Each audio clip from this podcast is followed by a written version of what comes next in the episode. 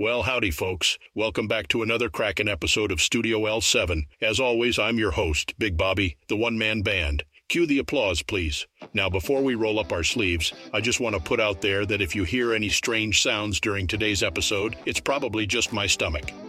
I made the questionable choice of having leftover tacos for breakfast, and well, you don't need the graphic details, but pray for me. All right, today we're diving into the creative and often confusing world of podcast scripting. That's right, we're talking about the importance of scripting or at least bullet pointing your podcast. And I know what some of you are thinking, but Big Bobby, I'm a natural. I can just wing it, baby.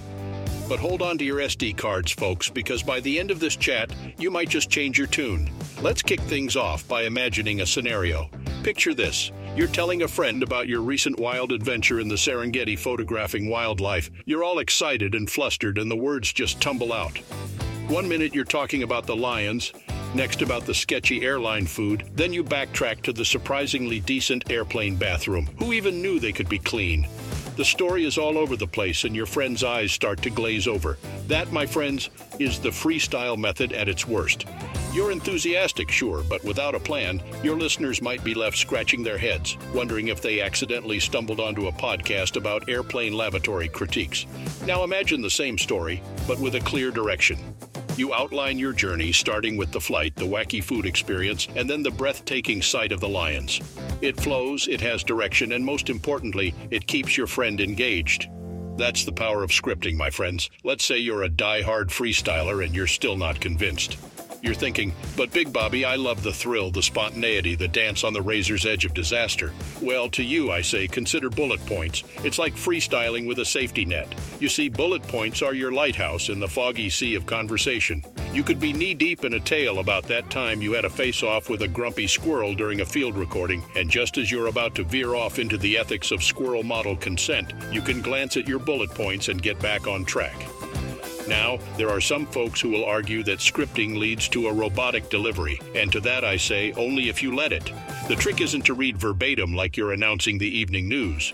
Although, let's face it, we'd all enjoy the news more if it was about the latest camera releases and not, well, the news.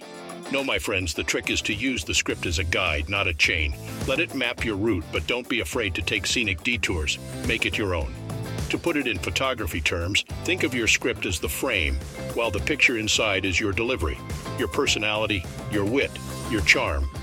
You can change the picture as much as you like, but that frame gives it structure, purpose.